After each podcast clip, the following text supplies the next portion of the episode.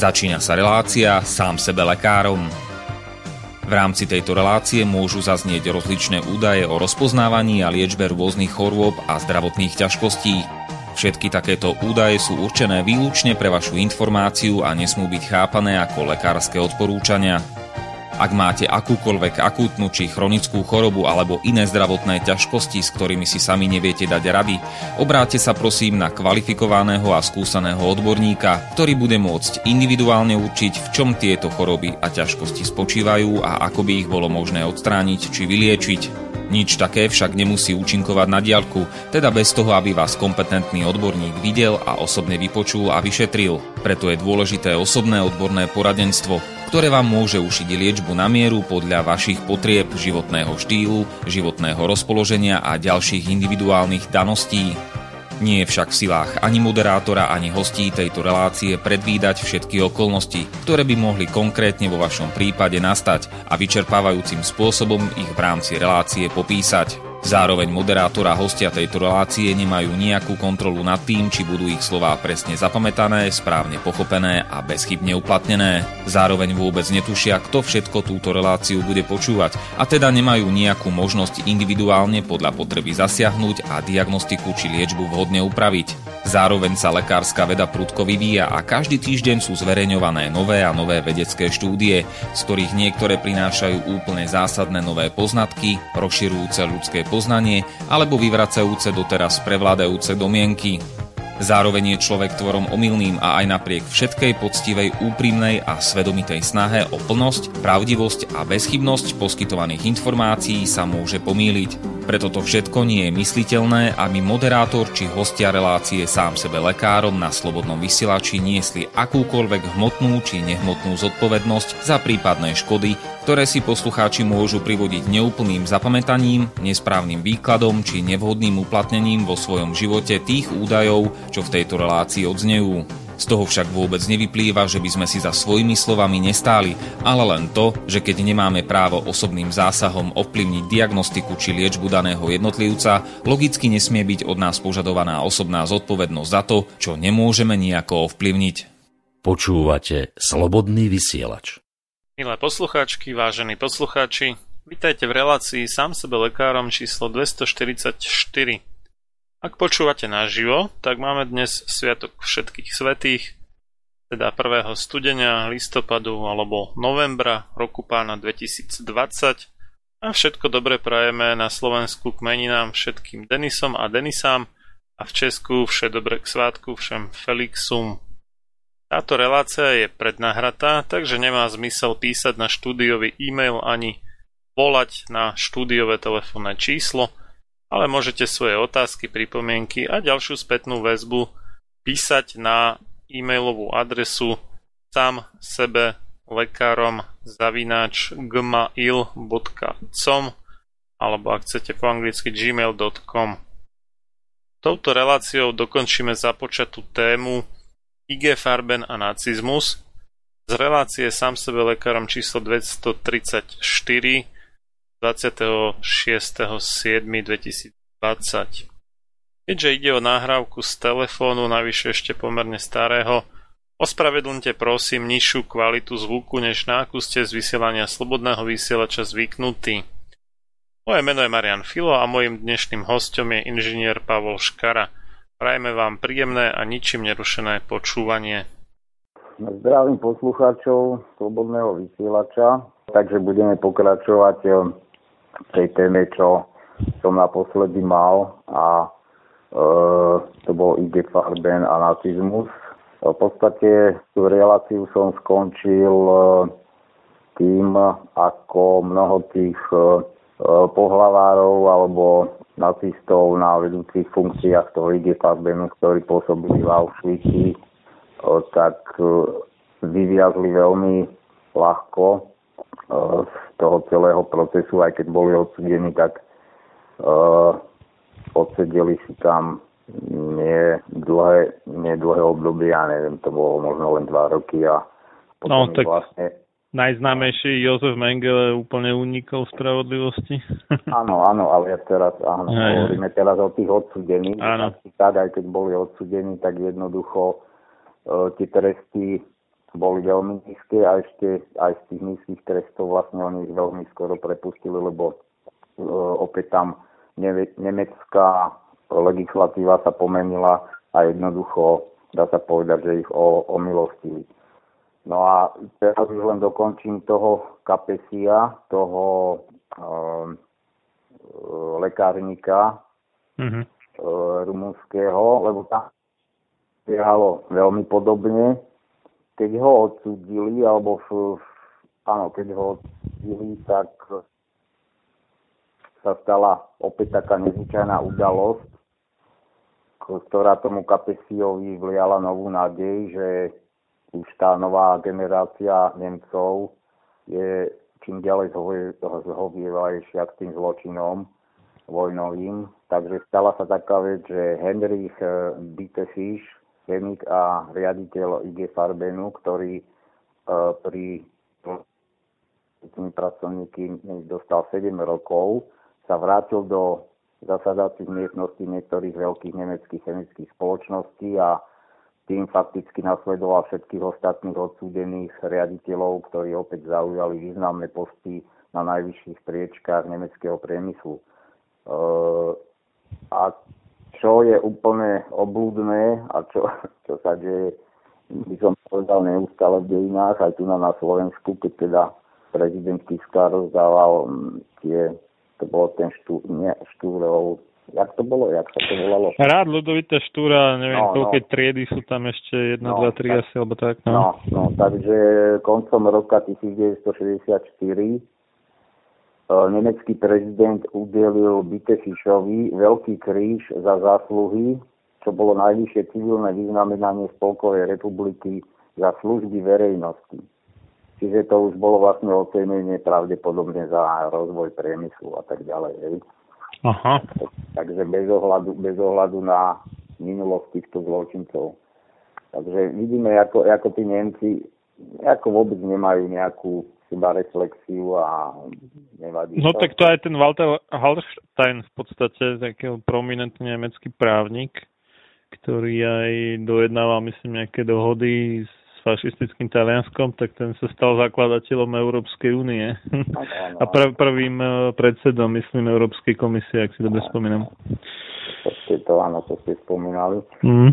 No a teraz uh, dostaneme k tomu rozsudku. On, on ten proces trval tuším dva roky. Takže mm-hmm. 19. augusta 1965 bol vynesený rozsudok. Uh, sudca Hovmajer tam čítal odôvodnenie plného znenia, to malo spolu 150 len to, len to odôvodnenie trvalo dva, čítanie trvalo dva dní.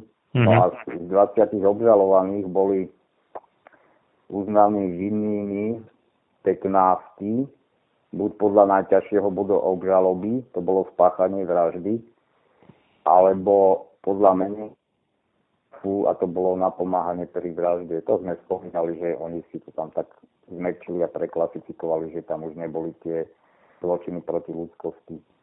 Mm-hmm. Vražda, vražda napomáhanie alebo to spolupáchateľstvo. E, sudca označil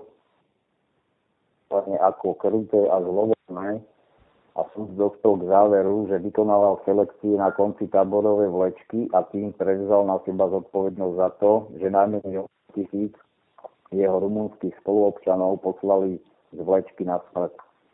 Podľa sudcu Hovmajera sú zodpovední za vraždu aj s ohľadom na to, že dozeral na sípanie cyklónu B. Mm-hmm. Tam, tam, tam pri tom sípaní musel byť vždy nejaký vyšší, no, myslím, no ako nie len bežný vojak, ale nejaký dôstojník. dôstojník. Súd ohodnotil, že obžalovaný a obohacoval majetkom zavraždených obetí. No, to sme spomínali, jak vytrhal vlastne tým mŕtvolám tie zlaté korunky alebo zlaté zuby. To mm-hmm. sa ešte, ešte chvíľku dostanem, lebo aj toto sa spomína o veľa knách, ktoré popisujú ten život e, v Auschwitzi a nedávno, teraz práve, teraz som dočítal ďalšiu a tam trošku odcitujem, lebo bude sa to týkať ďalšieho odsudeného z, z, z tejto skupiny tých odsúdených nacistov. Takže 17 obžalovaných vlastne uznali za vinných aspoň v niektorých e, bodoch, takže ja to aj nebudem tie mená čítať, e, lebo nie je to až také dôležité, ale ten Kapesius bol jediný spomedzi siedmých mužov, ktorých obžaloba vinila z úmyselnej vraždy, mm. na, ktoré, na ktorého uplatnili teda spolupáchateľstva. Na ostatných šiestich, ktorých uznali z úmyselnej vraždy, ehm, z toho kaduka, hovorím to, sa v iných knihách spomínajú Claire, Hoffman, Balecký a Bednár na maximálny trest odňatia slobody na doživotie a ostatní usvedčení z napomáhania sa dočkali nižších trestov pre doktora Franca Lukasa a 14 pre Mulku. Kapesiovi vymierali 9 rokov. Čo je zaujímavé, že teda ja tomu tu dali 9 rokov.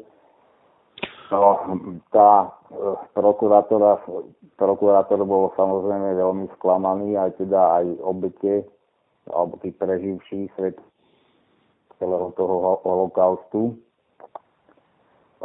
pokračovalo to tak, no, boli tam odvolania, samozrejme aj e, jednak zo strany e, odsúdených, zo strany prokuratúry, ale to je zaujímavé, však vieme, že vlastne ten, mm, dalo by sa povedať, boj alebo o tú spravodlivosť pokračuje. A bývalý väzeň e, z Osviečinu, Herman Langbane, ktorý bol svedčiť na tomto súde, e, sa tiež rozsudkami trval na tom, aby Viedenská univerzita odobrala Kapesiovi v odbore farmácia. Uh-huh. Nakoniec sa mu to aj podarilo a v novembri 1964 mu univerzita titul odňala. Uh, Langbainovi sa podarilo dosiahnuť aj zrušenie medicínskych titulov zubra a lekára Frank, Frank Lukasa. Uh, no vieme si predstaviť, aké úsilie to muselo uh, obnášať a teda, že tí bohužiaľ žijú takéto osudy, myslím tie obete, že jednoducho jednak ich to postihne, e, e, zmení život úplne e, zásadne a potom ešte zbytok života sa zapodievajú a znova, znova prežívajú tie traumy, ale tak, takto tá realita vlastne vypadá. A to neviem, mne to nepríde akože nejaký úplne zásadný trest odnate nejakého titulu. Že s tými ano. titulmi máme v našej politike skúsenosti všelijaké. A, ja, no, v podstate ale... tým, tým uh, ktorí povedzme, že na rozdiel od týchto možno si tie tituly zaslúžili, akože keď ano. vyštudovali a tí naši nie, hej, ale že im to v zásade ani tak veľmi nevadí. Áno, presne tak, no, máte pravdu, však vlastne ja som to vlastne takto som to chcel zhodnotiť, že, že to úsilie o spravodlivosť hmm.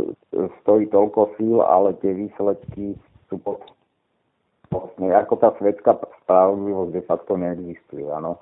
Aj keď mm-hmm. sa oni musíme každodenne pokúšať, lebo keby sme sa nepokúšali, tak už asi ako úctvo vôbec neexistujeme. Ale jednoducho, to som chcel povedať, že tie, tie osobné príbehy tých ľudí sú úplne skutočne kto niečo podobné, a teraz nemyslím akože až do takejto miery, ale v princípe nezažil, mm-hmm. tak to nevie akože pochopiť.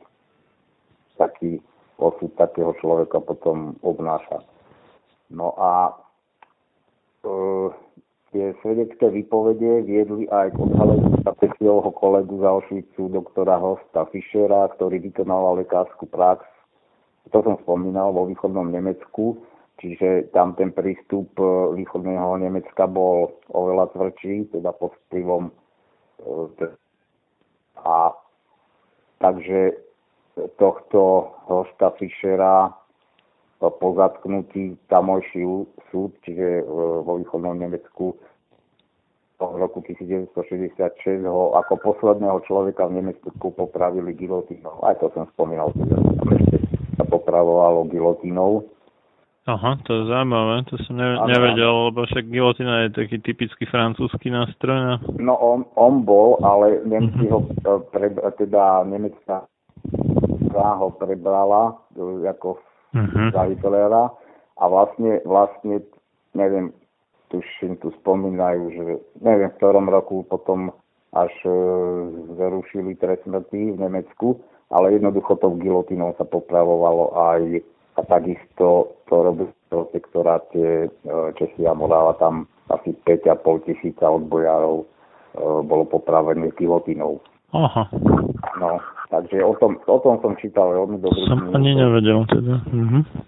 Tak, je veľmi zaujímavá história. No a Bauer vlastne ten, ten prokurátor, však on bol Žid, to som spomínal v minulej relácii, ktorý vlastne pracoval na hľadaní tých zločincov a obvinení. E, rozvinul e, ešte potom kampaň za to, aby sa na vraždy spáchané artizmu nevzťahovala nejaká premočacia lehota. Uh-huh, uh-huh. A to trvalo až do roku 1979, keď spolkový snem prijal príslušný zákon a mali opäť intencia z nemeckého zhovývavého prístupu k vojnovým zločincom a to bola ako čo, nejaká generálna amnestia? Alebo jak to mám chápať? To neviem, nemám to tu, nemám tu. V tom 79. keď to teda akože... Možno, možno tam spravili, ťažko povedať, lebo viem, uh-huh. že ešte, ešte tieto procesy boli naposledy v 2015. Ale... No oni vlastne ten IG Farben zrušili až nedávno, de facto. No, áno, to ste, to ste hovorili, no prekvapivo, že ho držali pri živote formálne, aj keď teda no, to, to už nebola výroba alebo niečo tam naviazané, ale mať, áno, tak... právnickú osobu držali pri živote ešte veľmi dlho. To mm. mohlo mať áno také všelijaké veci, ako v tej ekonomike sa to. Mm. No a teraz k tomu Kapesiovi. 4. januára 1968, čiže necelého 2,5 roka od vynesenia toho 9-ročného trestu, Západonemecký spolkový súdny dvor šokoval takmer všetkých tým, že Kapesia ešte v priebehu vybavovania, lebo on sa odvolal, e, v priebehu vybavovania jeho odvolania prepustili na slobodu. No a on, on bol akože celý ten dlhý čas vo väzbe teda? On, no on bol e, no dva, že... dva, pol, dva pol roka, čiže vlastne áno, bol vo väzbe uh-huh. a najvyššia súdna inštancia dospela k záveru, že Capesius si už v Nemecku stihol vybudovať dostatočné podnikateľské a rodinné zázemie na to, aby v jeho prípade nehrozil úteku. Prijala tiež humanitárny argument jeho advokáta, že treba vziať do úvahy 4,5, aha takto, e, e, presne je to 4,5 roka, ktoré od zatknutia do odsúdenia strávil vo väzbe. Čiže mm-hmm. od toho odsúdenia bol 2,5 roka a vo väzbe bol 4,5 roka. Mm-hmm. Niekoľko týždňov pred dovršením 61. roku života Kapesius opustil priestory väznice, zatiaľ čo riešenie jeho odvolá a tento krok súdu vyvolal rozhorčenú reakciu vlastne toho prokurátora a bývalých taborových väzňov aj veľkej časti tlače. Mm-hmm. A to som spomínal teda, že vrátil sa do toho Göttingenu, to bolo, neviem, či jeho rodné mesto, verejnosť uh, ho napríklad... Keď bol Rumun, tak to asi nebolo jeho rodné mesto. Nie, nie, nie, zle som, áno. To, ale vrátil sa do... Uh-huh. No, neviem. Neviem, no. Nevadí, hoci jeho manželka chcela, aby sa vrátili teda do toho Rumúnska, no tam bol odsudený vlastne v jeho neprítomnosti hneď na trest smrti, takže mm-hmm. to nebolo riešil, riešenie. Pre tých poškodených by aj bolo, no. No, no áno. To, to Pre ňo nie, áno. No, no a teda žil až do svojej smrti v roku 1985 v tom Göttingene ako vážený občan. Aha. Prevádzkoval svoju lekáreň No a jeho manželka, to som čítal aj mnohých, o, o mnohých tých nacistoch, že tie, celá tá rodina, alebo minimálne manželka mu celý ten čas verila, že je nevinný a tak ďalej, takže a ona zomrela potom v 1998 roku. Hm. No, e, nebudem to viac e, rozmazávať toho kapesia, tu len vidíme, jak, jak, jaká tá spravodlivosť svetská je. Hm.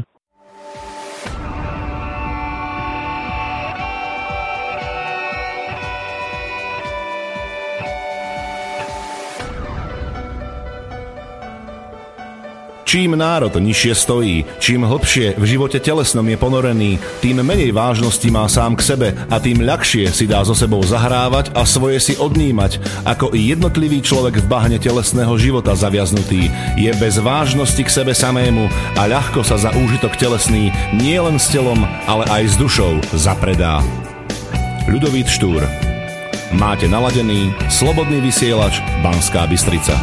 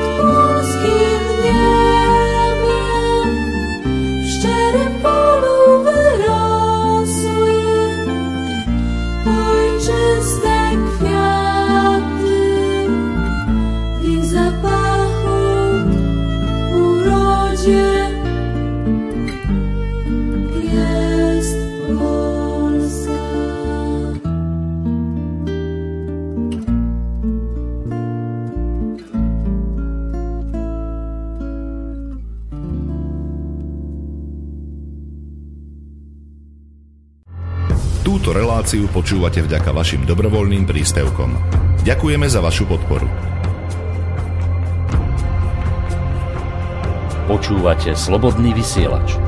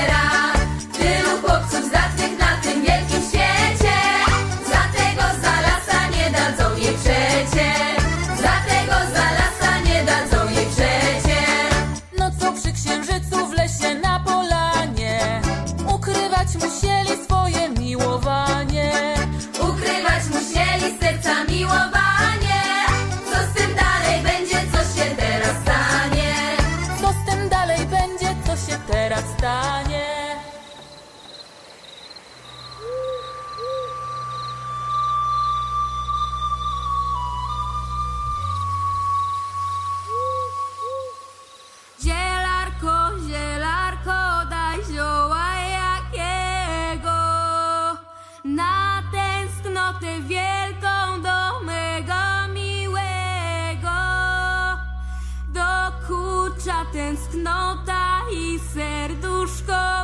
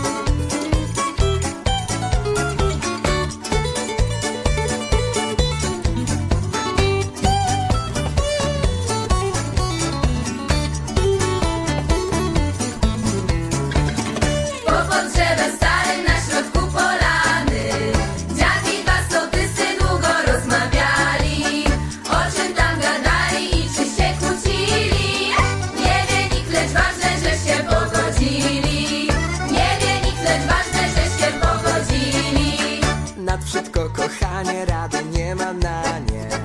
Na nic krzyki, płacze, kraty, zamykanie.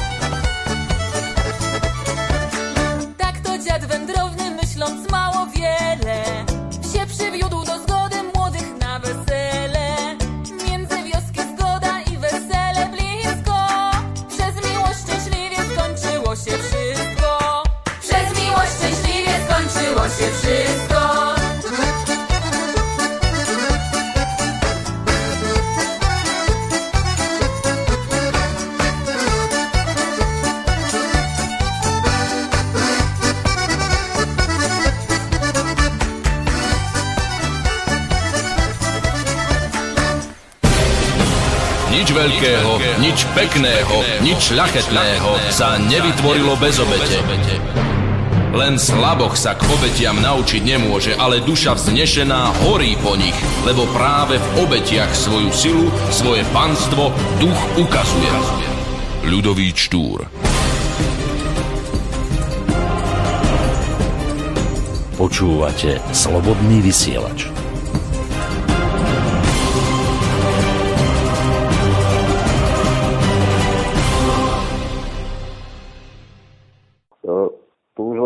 Tie ďalšie procesy, čo nasledovali, lebo tam boli také tri, tri alebo štyri vlny.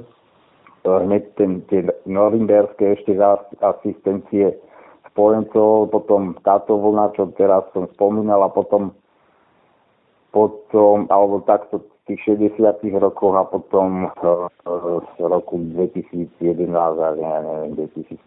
Takže oni tie súdne procesy pokračovali, no to už chytali už len také menšie ryby, takých kápov a dozorcov. E, boli zamerané vlastne na týchto dozorcov. Odsúdený bol napríklad v roku 2011 také meno Jajs John Demianiuk, neviem, 5-ročným odňatím slobody. E, za podiel na vraže 28 tisíc väzňov v tábore Sobibor v roku 2013 e, boli rozposlané e, návrhy na trestné stíhanie 30 bývalých dozorcov za Auschwitzu vo veku od teraz si to zoberieme, že už po takej dobe už mali od, od 86 až do 97 rokov. No a ako to asi tak e, vyzeralo, tak v roku 2015 bol odsúdený 95-ročný oni ho nazývali účtovník, ale on to bol vlastne dozorca SS. Ja vysvetlím za chvíľku, prečo účtovník. Mm-hmm. Takže 95-ročný bývalý účtovník z Auschwitzu Oskar G- e, Grening usvedčili ho zo spolupáchateľstva vraždy 300 tisíc ľudí s trestom na 4 roky. Ďalší obžalovaný 93-ročný príslušník strážnej roty tesne pred začiatkom pojednávania v apríli 2016 ten zomrel a v roku 2016 sa konal ešte jeden proces 94-ročným bývalým veliteľom strážnej jednotky SS e, e, Reinholdom Hanningom. Bol obžalovaný zo spolupáchateľstva vraždy 170 tisíc ľudí. A ten, toto je veľmi zaujímavé, lebo to, e, čo budem čítať, lebo skutočne, keď tých knih som množstvo prečítal a tam tam snad ani jediný neoutoval to svoje konanie a tento Hanning bol asi jediný, čo, čo som sa ja dočítal. Takže na invalidnom vozíku e, po dvoch mesiacoch prelomil svoje močanie. Ja z toho len tak, akože čo viem o ľudskej duši, tak mm-hmm. pravdepodobne to bolo úprimné, lebo dva mesiace pravdepodobne preto močal, nebránil sa ako tí ostatní nejakými výhovorkami, že, že ho to svedomie ozaj hryzlo. No a tam povedal na tom súde, chcem postupujem, že som patril k takej zločineckej organizácii. Hambím sa za to, že som videl, ako sa pácha nespravodlivosť, no nič som proti tomu neurobil. Týmto sa ospravedlňujem za svoje správy, ktorý mne lúto. Hlboko lútujem, že som počúval zločineckú organizáciu, ktorá je zodpovedná za smrť mnohých nevinných ľudí, za zničenie nespočetných rodín, za nešťastie, núdzu a utrpenie obetí a ich príbuzných. No. no, toto je veľmi zaujímavé v dnešnej dobe, by som povedal, keď tu máme nejakého psychopata vysloveného na čele štátu, ktorý rujnuje životy 100 tisícov ľudí a keď mu pritom pomáhajú všelijakí, či, či prokurátori, či nejakí šéfovia policie alebo takéto veci. A je vyslovene jasné, že idú proti ľuďom, že, že napomáhajú zločinom de facto.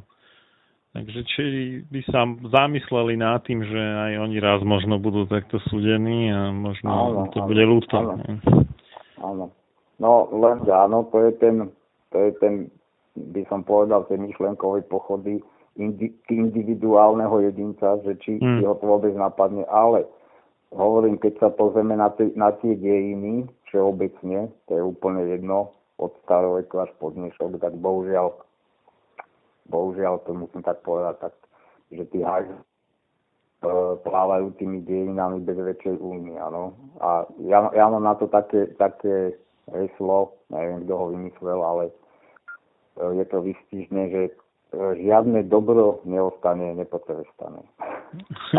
to poznám, áno. No, čiže takto to ale bohužiaľ funguje, no. A ja tej ďalšej knižky to napísal Max Eisen, to bol e, vlastne Žid, mladý chlapec ešte, keď ho nemal tuším ani ako mohol mať, keď celú rodinu. On bol z východného Slovenska, z Moldavy. A e, proste prišiel o celú rodinu a doplním to vlastne ešte tieto informácie, lebo on, on vlastne pracoval potom na no, na chirurgickom oddelení, dá sa povedať, v tom Auschwitzi ako pomocník, čiže uh, stala sa tam o to oddelenie očistú a tak ďalej. A je tu, je tu taká epizódka, no, to neviem, jednoducho bol, bol zaniesť do 22. baraku a tam sa vlastne robili tie pokusy. Mm-hmm. E, amputovanú nohu teda od jedného väzňa, čo museli amputovať nohu. A zo zápachu a všetkého, čo som v tom baraku videl, som sa triasol po celom tele a nemohol som sa dočkať, kedy odtiaľ odídem. Počas cesty von som videl, ako sa v jednej miestnosti krčí k sebe skupinka nahých chlapcov. Boli vykastrovaní a všimol som si, že im z penisov vysí chirurgická niť. Zdalo sa, že sú zmetení a v šoku. V ich očiach a správaní som nezazrel života. Čo najrychlejšie som sa vrátil do nemocnice a pokračoval v práci. Bol som rád, že som ešte celý, no nevidel som zabudnúť na pohľad tých chlapcov. To len ilustruje hmm. teda tie neludské pokusy a aby, sme, aby som pripomenul, že je, že, že vlastne tie pokusy financoval tento IG Farben a to, to je na tom dôležité, že my ako my zabúdame, alebo možno ani nezabúdame, ale k málo ľuďom sa tie informácie dostanú a vlastne aj v tej dnešnej dobe by sme ma- mali vidieť, kde ten nepriateľ je. Je taký e, skrytý za fasadou, e, ja neviem, farma priemyslu alebo ne, neviem čoho, ale jednoducho to zlo tam je a vidia, že okolo neho doslova chodia. Majú ho pred očami. Takže a tu už len e, ešte, ešte jeden, jeden citát od tohto Maxa e- e- Eizena. Je to, bude to vlastne o tom uh, Greningovi, čo, čo bol ten nazývaný účtovník. Uh-huh.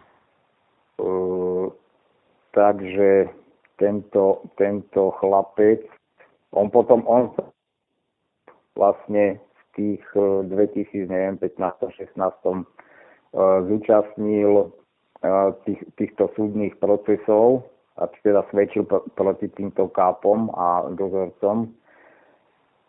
Takže citujem. Takže nevedel si, uh, on, vlastne bolo rozdelené aj to Slovensko, aj keď to bol uh, teda slovenský štát, tak uh, časť územia pripadla Maďarom a oni potom už boli okupovaní Maďarmi, tak preto, preto bol kla, klasifikovaný ako maďarský žid a on vedel aj po slovensky, aj po, po maďarsky, to nie je dôležité. Uh, takže Nevidel, si predstaviť, nevidel som si predstaviť, že sa ocitne na súde s cvičeným dozorcom SS. Gröning bol obžalovaný zo spolúčastí na genocíde v Auschwitzi. Na svoju obranu tvrdilo, že hoci je morálne vinný, nenesie vinu za konkrétne zločiny. Keď sa ho opýtali, či bol Hitler Jugend, odvetil kladne. Opýtali sa ho, prečo sa neskôr stal príslušníkom SS. Odvetil, že podľa Führera boli Židia hrozbou pre Nemecko a on sa cítil povinný pomôcť svojej rodnej krajine. Tu to dám len takú poznámku, že skutočná tá nemecká mentalita je e, neskutočná, neskutočný zmysel pre plnenie povinnosti bez akéhokoľvek, by som povedal, rozmýšľania. Čiže tak akože mechanicky strojový. Áno, nie, že... áno, áno. Toto, No inak aj ne? bývalý papež bol vlastne Hitler Jugend, lebo tam boli skoro celá mládež teda tá tzv. ríska bola v Hitlerjugend. Uh-huh. Respektíve chlapci, neviem, či pre devčatá to asi nebolo, tuším, teraz neviem, myslím, že nie. Neviem, no ale to chcem povedať, že uh-huh. nech, nech sa nehnevajú politici alebo kdokoľvek, ale proste niečo ako národná povaha existuje, to je psychologický normálny termín, pojem a Nemci toto majú v sebe a bohužiaľ veľmi pochybujem, že, že to zo seba dostali a vôbec niekedy dostanú takéto niečo. A... Tak ako sú tam určite výnimky, však áno, áno, Hitlera ale... ne, nežrali všetci, bol tam áno. viacero pokusov o jeho zosadenie ešte, kým bol teda na koni. A... Áno, ale, ale hmm. presne to je ako, že ten priemer, áno, keď si zoberieme tú masu a plus hmm. to, že, že keď hovoríte, že výnimky, tak, tak to nebudem teraz, aby sme to nenaťahovali, ale jednoducho aj z, tých, aj z dokumentov, aj z dokumentárnych filmov, čo som videl, tak jednoducho práve tí odbojári nemeckí, tí tam boli aj po vojne vlastne perzekovaní a odsúvaní na okraj. Takže oni absolútne, oni to Aha, to, to ani neviem. To, no, no, to o tom. Čiže tí, čo vystupovali proti Hitlerovi, áno, že aj po páde Hitlera boli áno, na okraji áno, spoločnosti. Ale to, a to je pre, áno, to je presne ako aj u nás, však československí letí.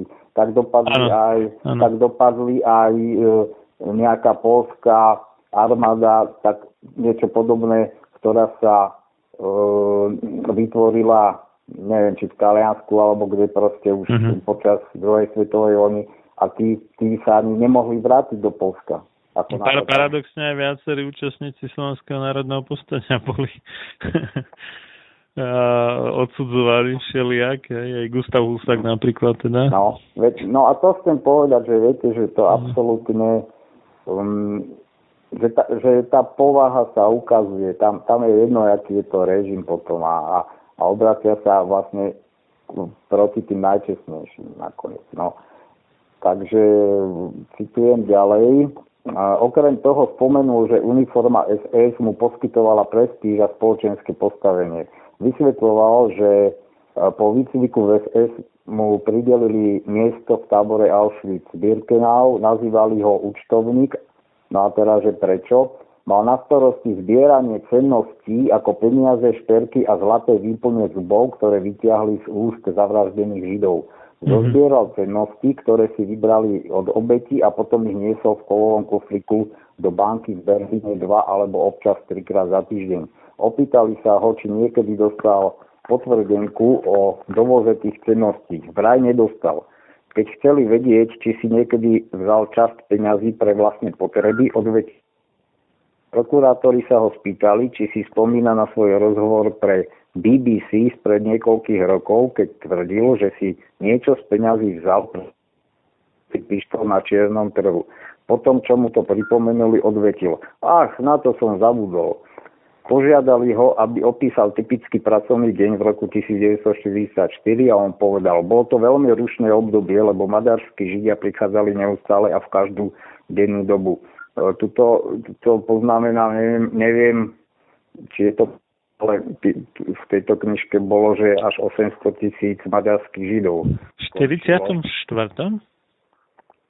A ešte, no. ešte tam mali tak veľa, ako, že, že to...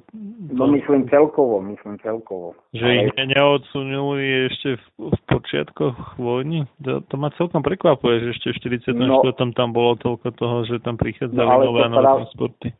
No to práve, že až bolo v tých rokoch. Ja, čo som čítal, to ne... Aha, to, to je zvláštne, lebo viem, že, že na Slovensku to zastavili, potom, jak teda zistili tí naši vrchný, že to nie je úplne košer s tými koncentračnými tábormi, tak Slovensko zastavilo tie transporty. A potom až tuším po potlačení Slovenského národného povstania to obnovili, sa mi zdá. Áno, no, Ale... to bolo také, no a v každom štáte to bolo tak trošku rozdielne, lebo totiž to mhm. tam e, problém bol hlavne logistika. Oni by bez, e, bez spolu, spolupracovania týchto štátov, tí nacisti to absolútne nemali e, možnosť realizovať. No a mm-hmm. keď si zoberiete, že každý transport uh, obsahoval okolo tisíc tých, tých e, židov alebo jednoducho ľudí, mm-hmm. plus, plus minus nejakých 10, takže to vôbec nebolo jednoduché zabezpečiť tú logistiku plus, plus aj vzhľadom k tomu, že niektoré tráte neboli teda úplne funkčné a tak zničené vojnou. Takže to, toto je také, no, v každom z tom štáte to bolo trošku iné. Mm-hmm. No a čiže pokračujem, raz slúžil 24-hodinovú smenu na rampe, čakali tu tri transporty, ktoré sa museli pretriediť čo najrychlejšie a najsystematickejšie. Keď sa vyprázdnil prvý transport a ľudia rozdelili do skupín, e, väčšinu z nich poslali do plynových komôr, lebo v tom čase nebol nedostatok pracovnej sily. Čiže keby oni potrebovali pracovnú silu, tak by ich až toľko, to, to len... No ale vraj sa tam stiažovali v tom IG Farben, že, že mnohí boli vlastne zle živení a tým pádom potrebovali ano. na tú istú prácu ako troch, štyroch, piatich, než keby bol nejaký akože normálne živený človek, takže ano to nebolo úplne uh, ani, no tak... ani v poriadku, ani to, samozrejme, ale ani to nebolo veľmi efektívne, teda no, áno, presne, tej firmy. Áno, áno, áno. Ono to vlastne nebolo efektívne, ale viete, on, práve preto, že tam bol prísun uh, ako veľmi často pri mm-hmm. nových, tak oni to takto brali. Mm. Oni, on, oni vôbec ako tu proste ich to netrafilo. No. A ako kápovia a iní väzni vynášali batožinu z vagónov pre dobytok a vršili ju na nástupisku, odkiaľ sa nakladala na nakladiaci a vozila do baraku nazývaného Kanada. Potom vyčistili vagóny, to je tiež taká veľmi, to sa moc nespomína, ale oni vlastne počas tých transportov nemohli, nevyliezli odtiaľ, oni tam vlastne e, močili a, Aha. a vyprázdňovali sa. Tam mali jeden kýdel, viete si predstaviť, že v tom vagóne boli no strašné. Ako on, keď to, to, čo som tu čítal, to je niečo nepredstaviteľné. A plus tie, tí mŕtvi, čo tam pomreli, tak mm-hmm. tých nemohli ani odtiaľ vyhodiť. Oni, oni tam prišli až, až do toho Auschwitzu s nimi. Mm-hmm. Takže potom vyčistili vagóny od špiny a výkalov a vlak s nimi odišiel, aby priviezol ďalších ľudí z Maďarska. Gvenik tvrdil, že na nástupisku dával pozor, aby kápovia, ktorých volal gaunery, nič neukradli. No, oni sa dosť takto obhajovali, že oni boli tí najlepší a ešte aj pomáhali častokrát tým väzňom. To fakt ako z tých, tých procesov takto vyplýva z tých výpovede tých nacistov. Šokujúce boli jeho ďalšie slova, keď vravel, že spolu s ďalším dozorcom začuli z hrby batožiny plač. Keď k nej prišli, jeho kolega nad, e, nadvihol veku a našiel pod ňou dieťa. Schmatol ho za členky a rozbil mu hlavu o kovovej na kladiaku. V, povedal, teda vraj plač ustal. Po tomto incidente Greening hneď požiadal o preloženie, ale jeho žiadosť bola zamietnutá. Keď som ho počul hovoriť o tom zločine, veľmi som sa nahneval, to už hovorí ten vlastne ten uh, Max Eisen. Lebo o ňom rozprával celkom nevzrušene. Prokurátor sa ho opýtal, či mali Židia šancu dostať sa z tábora Auschwitz-Birkenau živý a on nahlas a dôrazne odvetil. Absolútne žiadnu. Mm-hmm. Tretí deň súdneho procesu ma požiadali o svedectvo o mojom väznení v Auschwitz 1 a v ostatných táboroch. Rozprával som o tom, ako sa počas vojny prišiel o všetkých, ako som E, prišiel o všetkých príbuzných. Nakoniec som sa obratil k Oskarovi Greningovi a povedal som, vy, čo ste nosili uniformu SS s lepkou so skríženými hnátmi na čiapke a prisahali ste vernosť Hitlerovi, ste si mysleli, že ste neporaziteľní a môžete nás jednoducho všetkých vyvraždiť. Teraz, keď máme, máte 93 rokov, nemôžete urobiť správny čin a povedať, čo má byť povedané jednoduchú pravdu, že ste sa podielali na spáchaných zločinoch. Dobre, týmto skončím mm-hmm. túto tému, je veľmi ťažkú a ono by sa dalo spraviť aj 10 relácií. Toľko k téme IG Farben a nacizmus. Vaše prípadné otázky, pripomienky a ďalšiu spätnú väzbu píšte prosím e-mailom na sam sebe lekárom zavináč gmail.com alebo ak chcete po anglicky gmail.com. Moje meno je Marian Filo a mojim dnešným hostom bol inžinier Pavol Škara. V dnešnej večernej relácii o 20.30 sa s tým istým hostom pozrieme na platy lekárov. Do skorého počutia.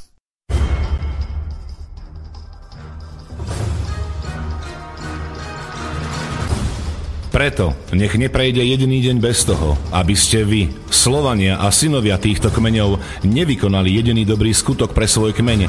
Obraňujte jeho právo, vzdelávajte ho a nestaňte sa nikdy služobníkmi jeho cudzích vládcov. Ľudovít Štúr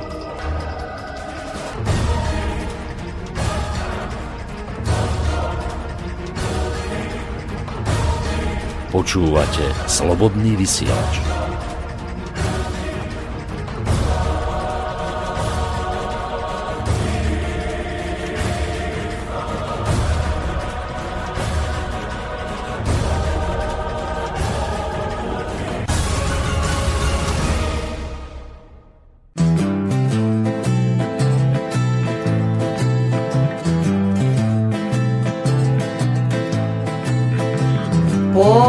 Наши предки, помнят наши деды, Помнит наша церковь, Господа моля.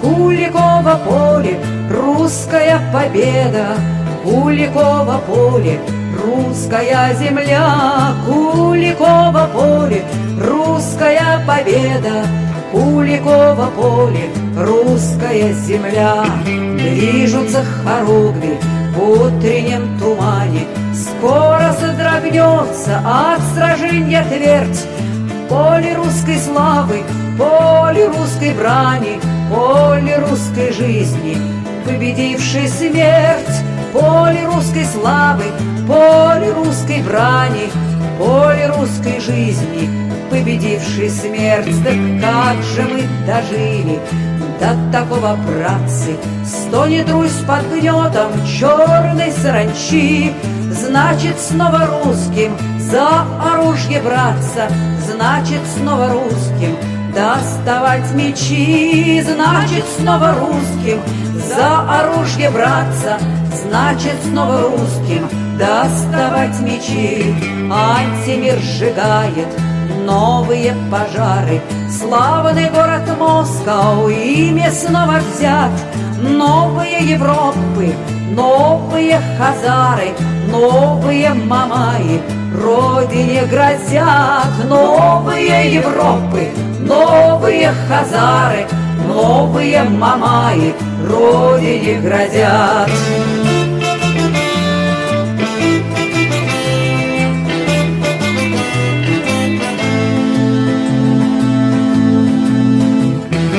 Будет Русь святая, крепкой и свободной, И от силы русской вздрогнет сатана, Вновь среди дружины встанет царь законный, Куликовым полем станет вся страна, Вновь среди дружины станет царь законный, Куликовым полем станет вся страна.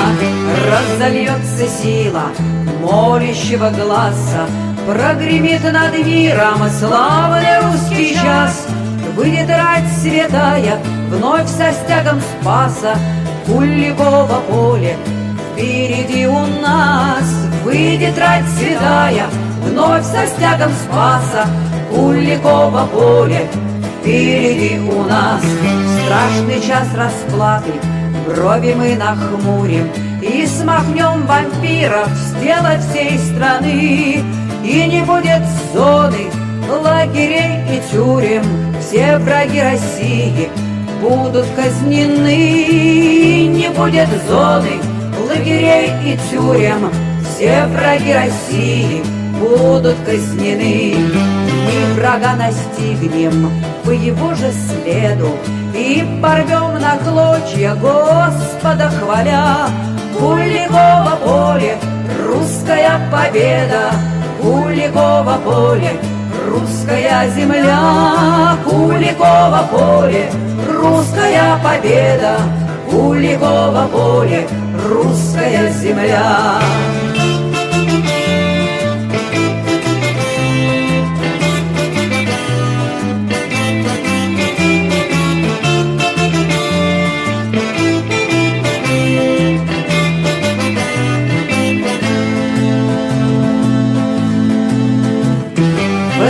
Возвратит Россия русский Севастополь, Станет снова русским полуостров Крым, Наш Босфор державный, наш Константинополь. И святыня мира, и Иерусалим, Наш Босфор державный, наш Константинополь.